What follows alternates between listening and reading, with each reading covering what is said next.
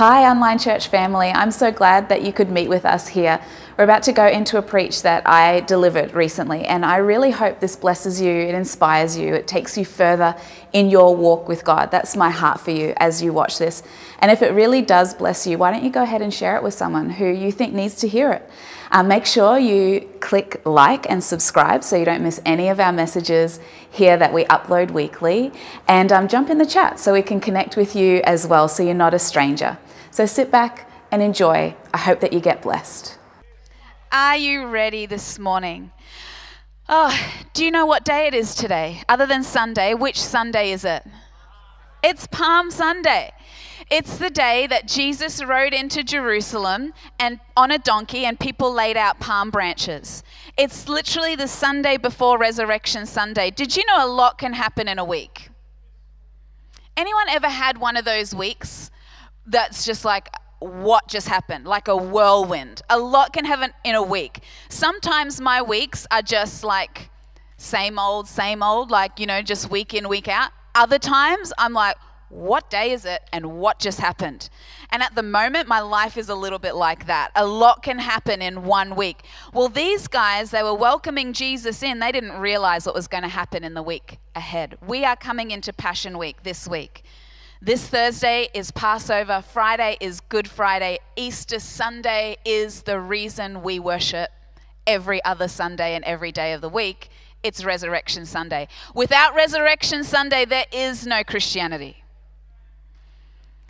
And this is the amazing week of Passion Week. So we're going to um, read together and then I'm going to unpack a few thoughts. So, Palm Sunday, I'm going to read out of Luke 19, which will be on the scripture on the screens behind. Luke 19, 28 to 40, out of the New King James Version. It says this When Jesus had said this, whatever he was previously saying, he went on ahead going up to Jerusalem. And it came to pass when he drew near to Bethphage and Bethany on the mount called Olivet that he sent two of his disciples, saying, Go into the village opposite you, where you will enter, uh, where as you enter, you will find a colt tied on which no one has ever sat. Loose it and bring it here. And if anyone asks you, Why are you loosing it? you shall say to, to him, Because the Lord has need of it. So those who were sent went their way and found it just as he had said to them. But as they were loosing the colt, the owners of it said to them, Why are you loosing this colt? And they said, The Lord has need of him. Then when they brought him to Jesus, uh, then they brought him to Jesus, and they threw their own clothes on the colt, and they sat Jesus on him. And as he went, many spread their clothes on the road. Then, as he was drawing near the descent of the Mount of Olives, the whole multitude of the disciples began rejoicing and praising God with a loud voice for all the mighty works that they'd seen, saying, Blessed is the King who comes in the name of the Lord, peace in heaven and glory in the highest. And some of the Pharisees called to him from the crowd, Teacher, rebuke your disciples. But he answered them, and said to them, I tell you that if these would should keep quiet, even the stones would immediately cry out. What an amazing spectacle this was. Jesus turns up to Jerusalem, and everyone decides to honor his arrival. They get a donkey, they lay out their cloaks and palm branches and welcome him into Jerusalem. And they have no idea what's just about to take place. They're just impressed with what they've seen him do. And so they think he's worthy of this, you know, celebration. They've seen him do signs and wonders, and so they lay out a red carpet for him into town. And so I'm going to share with you five keys out of my own life. And this title of my message is simple Lessons from a Donkey and Palm Leaves. Lessons from donkeys and palm leaves. Very simple. You know what? Lessons from a donkey and palm leaves. Donkeys are not the most extravagant of animals, are they? And so I personally relate to a donkey. Anyone else? Anyone else relate? And so I love this account, and I pray that, that the Word of God settles in our spirits this morning as we go through it. The first thought is this we are loosed for a purpose. We're loosed for a purpose. In verse 30, it says, Go into the village opposite where you are, and when you enter, you'll find a colt that's tied up, which no one has ever sat on. Loose it and bring it here. And if anyone asks you, Why are you loosing it? you shall say to him, Because the Lord has need of it. We are loosed. The colt was loosed, but it was commissioned. And we live in a generation, actually, humanity all through history has said, Don't you tell me what to do. I want to do what I want to do.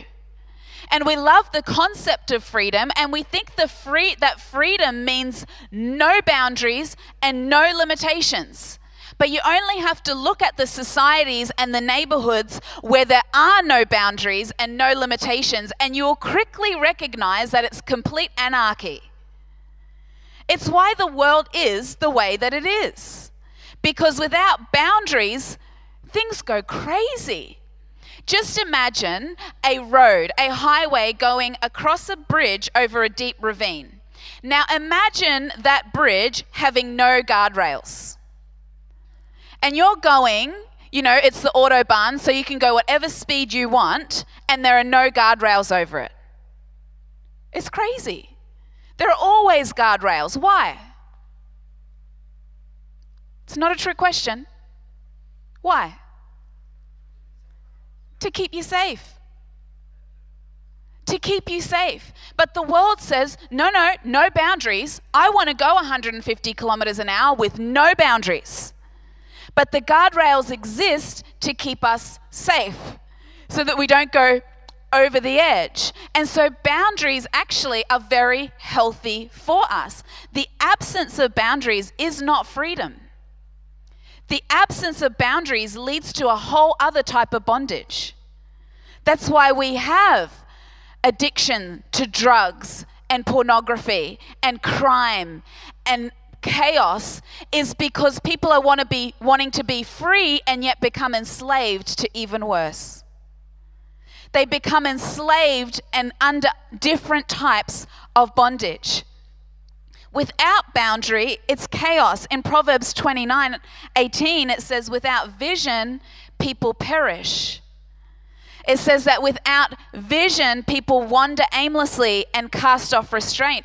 But vision and purpose is like the guardrails on the side of the motorway that keeps us going and keeps us safe. If you take a young child and allow them to eat whatever they want and sleep whenever they want, you're going to have a very, very distressed young person. Boundaries allow a child to thrive, and we actually never grow out of that boundaries are healthy. And so I've learned that yes, Jesus looses us, but he does it for a purpose. He doesn't loose us and then just let us go. He does it because there's a plan and a purpose, and there's actually greater freedom in his purposes than our own. Let me say that again. There's greater freedom in his purposes than our own. I preach a message called The Bonds That Free Us. Did you know you can put bonds on your life that actually bring you freedom? You can attach yourself to things that bring you freedom. In 1 Corinthians 7, verse 22, for those taking notes, Paul says, I'm simply trying to point out that under your new master, you're going to experience a marvelous freedom that you have never dreamt of. Under your new master, Jesus, you're going to expect experience a marvelous freedom that you never dreamed of. In the NLT, it says it like this If you were free when the Lord called you, you are now a slave to Christ. Think about it a slave to Christ. Paul, when he's writing to the church in Rome, Romans 1, verse 1, the very first verse of the very first chapter, to perhaps the most idolatrous church in the New Testament that have just come out of Greek ideology. He opens it this way I, Paul, a bond servant of Jesus Christ on assignment. He intentionally binds himself to Christ on assignment and he finds freedom being attached to Christ, a devoted slave of Jesus Christ on assignment. Know this, my friend that Jesus Christ looses you from your previous master, from your previous Lord, from your previous chains, but he looses you for a purpose. And then we choose to be bound to him and bound to his ways and plans, and there's freedom in that. There's a marvelous freedom in that. Number two, and if you're living for Jesus, actually, like if you're actually a real Christian, all right? Because there are Christians and then there are real Christians. If you're a real Christian, this next point will be the story of your life. Being misunderstood is normal. Anyone? Give me a wave. Oh, give me a wave, loud and proud. Yep. I hear you, Carolina. I want to tell you when you live for Jesus, being misunderstood is normal. It is a part of your life, being misunderstood. Verse 33 As they were loosing the colt, the owners said to them, Why are you loosing the colt? Verse 34 And they said, The Lord has need of him. That's not an answer, but it's all they could give because the Lord has need of him. I marvel at this story. I love it so much because of the simplicity of that statement, because the Lord has need of him. I can't tell you how many times in my life that was my underwhelming, foolish response to people who said, Why are you living like that? Because the Lord has need of my life? What do you mean you're not clubbing with us anymore? Because now I serve on a Sunday and the Lord has need of my Saturday nights so that I can give my best. You are waiting until you're married before you sleep with Him? Why? Because the Lord has need of my purity? What do you mean you're throwing away your two degrees to go into ministry and earn peanuts? Sorry, Dad. Um, because the Lord has need of it. Anyone had those conversations? I don't know how many times I've been asked by a colleague or a friend, even family members, why are you doing that? Why are you doing that? And my response is as underwhelming as theirs was because the Lord has need of it. Full stop. Full stop because the Lord has need of it. And you're going to be misunderstood. People will not understand why you're living the way you're living. They will not. Can I tell you why they won't? In 1 Corinthians 2:14 it says, "But the people who are not spiritual cannot receive the truths of God's spirit." They just don't understand. They won't until they're filled with the spirit the way that you are. But do you know what? You're not accountable to them. You're accountable to Jesus. Oh, I remember so clearly, so clearly. My parents moved here from Poland, post uh, uh, communist Poland, wanting to give us the future and the life they could never have. They literally fled, not speaking the language, landed here and worked hard. Welcomed here, but worked hard was not an easy life. And I was told growing up, you're going to go to university because we didn't come here for nothing. You're going to go to uni. And so I went to uni, and in the process of time, we became Christians, mum and us three girls, but my dad was not saved, and our family was broken down. And when I finished my two degrees and announced to my dad that I was going to, into ministry, he was less than impressed. What do you mean you're going to do that? What do you mean you're going to throw that all away? Everything we've done, all the dreams we had. No, he wasn't a Christian and he was not a fan. He is now, but back then the conversations were quite hostile. And all I could say was, Dad, I'm sorry. I just know I need to do this. 20 years later, things look very different. Now that he is a believer, he's like, ah. Oh. But at the time, being misunderstood was normal for a very long time, and I couldn't expect him to understand. I couldn't expect my work colleagues to understand. The friends I used to run with on a Saturday night in the valley, I couldn't expect them to understand anymore. I had to just say, Well, the Lord has use of my life. He's gripped me. He has use of my life. And do you know what I've realized? Is that they may not throw down palm branches immediately, but I suspect from my own experience and for you, is that eventually they will. Eventually, because the ways of God lead to prosperity and blessing, eventually your life speaks.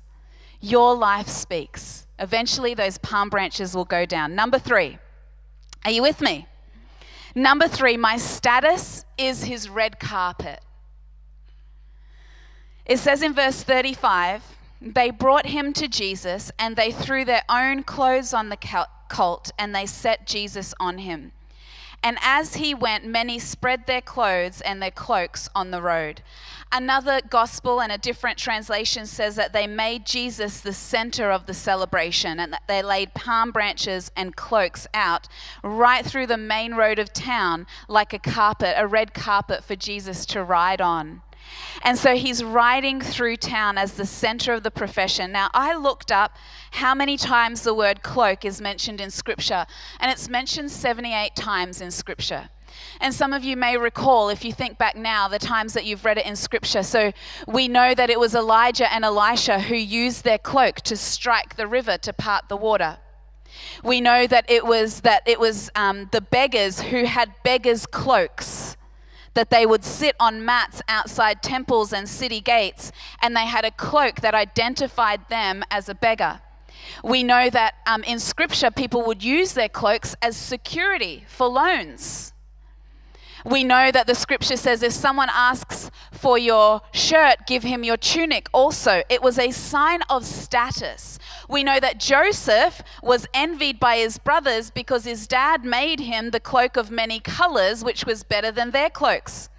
We know that the guards and the Roman soldiers gambled for Jesus' cloak at the cross. Cloaks were actually a sign of status. If you walked through town with a bright purple cloak, you were somebody. But if you were begging with a brown torn cloak, you were a nobody. And so, depending on the value of your cloak, you could even use it as a down payment, as a security for a loan. It was a sign of status, kind of like at the, you know, these days, all the letters that come after someone's name on their email footer. That's what a cloak was. It was the status. It was the status. It was who they were. And yet we see them taking off their cloaks and putting them on the dust for a donkey to mess on.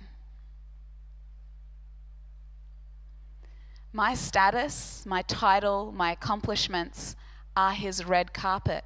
And if they're not, there's something wrong.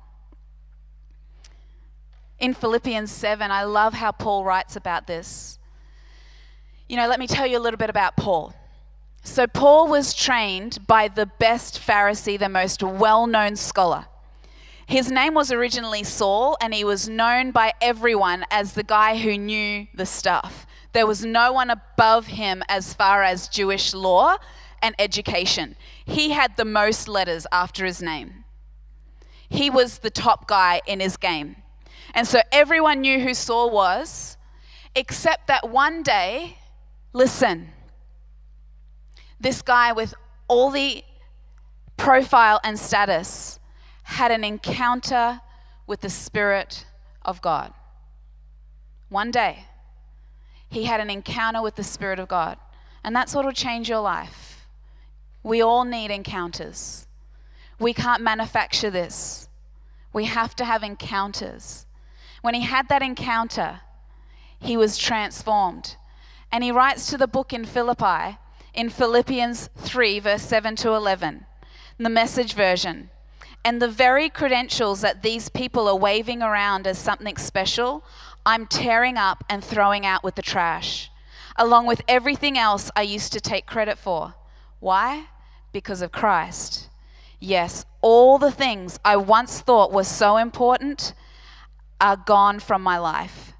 Compared to the high privilege of knowing Christ Jesus as my master firsthand everything I once thought I had going for me is insignificant dog dung. I've dumped it all on the trash so that I can embrace Christ and be embraced by Him. I don't want, oh, the cry of my heart, I don't want some petty, inferior brand of righteousness that comes from keeping a list of rules when I can get the real, robust kind that comes from trusting Christ, God's righteousness. I gave up all that inferior stuff so that I could know Christ personally, experience his resurrection power, be a partner in his suffering, and go all the way with him to death itself. If there was any way to get in on the resurrection from the dead, I wanted in on it. Okay, I'm excited about you. I don't know if anyone else is. Mark is. Everything I once had, he says, I count as loss. It means nothing in comparison to knowing Christ personally and intimately. I lay it all aside. I realize it's worth nothing. I lay it out for him to ride in on. I lay it out as a carpet for him to lie in, ride in on. I want to ask you, what are you willing to lay down for Jesus? More pointed, what are you not willing to lay down for Jesus? I often remember Jesus interacting with a man called the rich young ruler, who, like the rest of us, thinks he's a pretty good guy. You know what? I've ticked all the boxes, crossed all the T's, dotted all the I's. I'm a good person. Jesus, what else do I need to do? And Jesus puts his finger on that one thing that he didn't want to give up. We all have it. I want to ask you, what's yours? It's different for everyone. But he put his finger on the one thing that this young guy was holding back. This one thing. And it says in Matthew 19 22 to 24, and that was the last thing the young man expected to hear. And so, crestfallen, he walked away. He was holding on tight to a lot of things and he couldn't bear to let go. As Jesus watched him go, he told his disciples, Do you have any idea how difficult it is for the rich to enter God's kingdom? Let me tell you, it's easier to gallop a camel through the eye of a needle than for a rich person to enter God's kingdom. What's that one thing that Jesus is put his, putting his finger on in your life? I know I have it.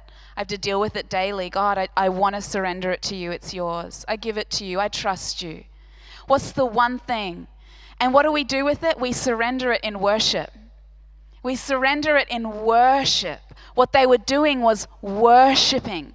They were laying a carpet of celebration for him with their status. They were laying down their source of pride and validation and identity. They were laying it all down as worship to him. We see it in Revelation. In Revelation 4, it says, Whenever the living creatures give glory and honor and thanks to him who sits on the throne, it's a picture of heaven. The 24 status holding, high profile elders fall down before him and worship him, and they cast their crowns before the throne, saying, You are worthy, O Lord, to receive honor and power, and you created all things, and by your will they exist. My status and your status needs to be something we lay down daily as a carpet for Jesus to ride into our lives and into the world around us. Number four, worship can't be restrained. It can't be restrained. It says he answered them, even if these guys stop calling out worship, the rocks are going to cry out. Do you know we were all designed to worship something? In Ecclesiastes 3:11, it says that he puts eternity in the hearts of all men. What that means is we have a God shaped hole on the inside of us that only God can fill. And that's why there's so much craziness out there, is because we have this void, and everyone is adamant to refuse that that void can be filled with Jesus. And so they try filling it with everything, which is why we have addictions and hurt and pain and broken families and all sorts of things because we're trying to stuff a square peg in a round hole. But God has put eternity on the hearts of all men. We're all designed to worship something. You are worshiping always. You only have to go to Suncorp Stadium on a state of origin night to know that we're all designed to worship. Guys, guys, if you are on your feet calling out for your team in Suncorp Stadium, but standing in church on a Sunday with your mouth shut and your arms folded, there's something wrong. There is something desperately wrong. We're all designed to worship, and we all do worship. Show me your bank account and your diary, and I'll tell you what you worship. Let me sit with you for half an hour and hear the confession of your heart, and I'll tell you what you worship. We're all designed to worship. We have opportunities all day, every day to worship a living God? Can you come into his presence and stretch out your arms and tilt your head back, open your mouth and release a sound that exalts him? All honor, all glory, all praise, all power and majesty is yours, God. Lord, I honor you. I worship you. I set you high. I exalt you above everything that is vying for my attention and my devotion and my affection, God. I abandon myself before you. I worship you, Lord. The living God. The living God. I set my affection on you and you alone. Lord, let it not be said in heaven that the rocks did a better job than me. Lord, let me be the loudest person in the throne room. Let me clap louder and jump higher and stretch further and kneel deeper and fall on my face before you, God. Let me be that person. Let it be said of me, she was a worshiper. She was a worshiper and she walked through the valley of the shadow of death, but she worshiped. She told her soul who her God was. She told her darkness who her God was. And she worshiped. And when she stood on the mountain, she gave thanks to God. Oh, that she stretched out her heart and surrendered her life day after day after day. And she put him on the throne everywhere, every conversation, every encounter. He was her only pursuit, and she worshiped. Let it be said of me. Let it be said of me. Let it be said of you. Worship won't be restrained. You will give it somewhere. Who are you going to give it to? What are you going to give it to today? We need to exalt Him. And the last point is this expect something big whenever Jesus is involved. He's always understated. That's what I love about Jesus. He's so, I know people like this, and I've learnt over time to listen carefully to every word they say because they're dripping with wealth. But they're not shiny, they don't jump up and down in front of you. Jesus was like that. He was always understated. But I want to tell you always have a sense of suspicion when Jesus is involved. Always have a sense of expectation when Jesus is involved. How much expectation? Bigger than you would naturally have. Always expect something big whenever Jesus is involved. He took a donkey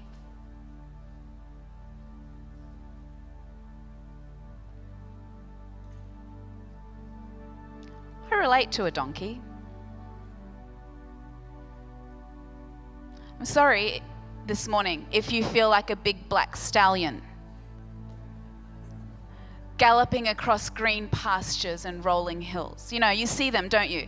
You're driving through Samford and the white fence and the rolling green hills and the black stallion. I don't relate to the black stallion. I do relate to the ass. That all right to say in church? The donkey. An inexperienced donkey at that. Never been ridden before. High risk. High risk. Donkeys are stubborn.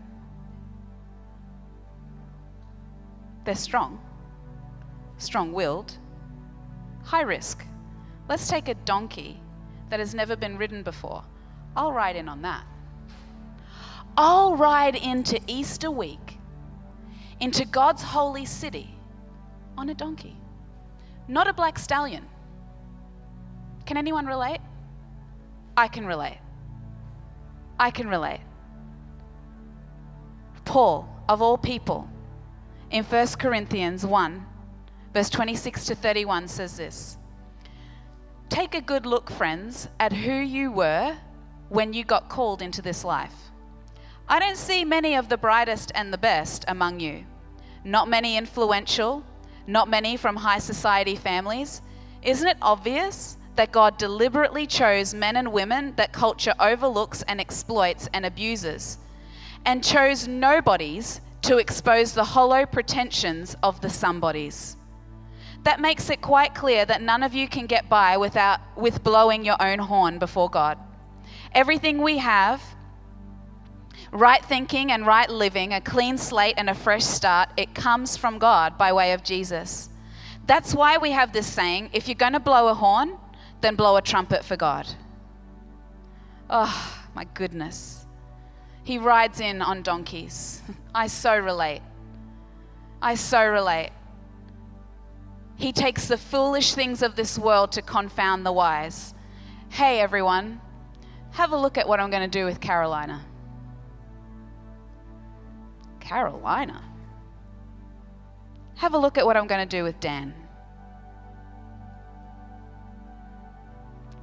Definitely Gordon.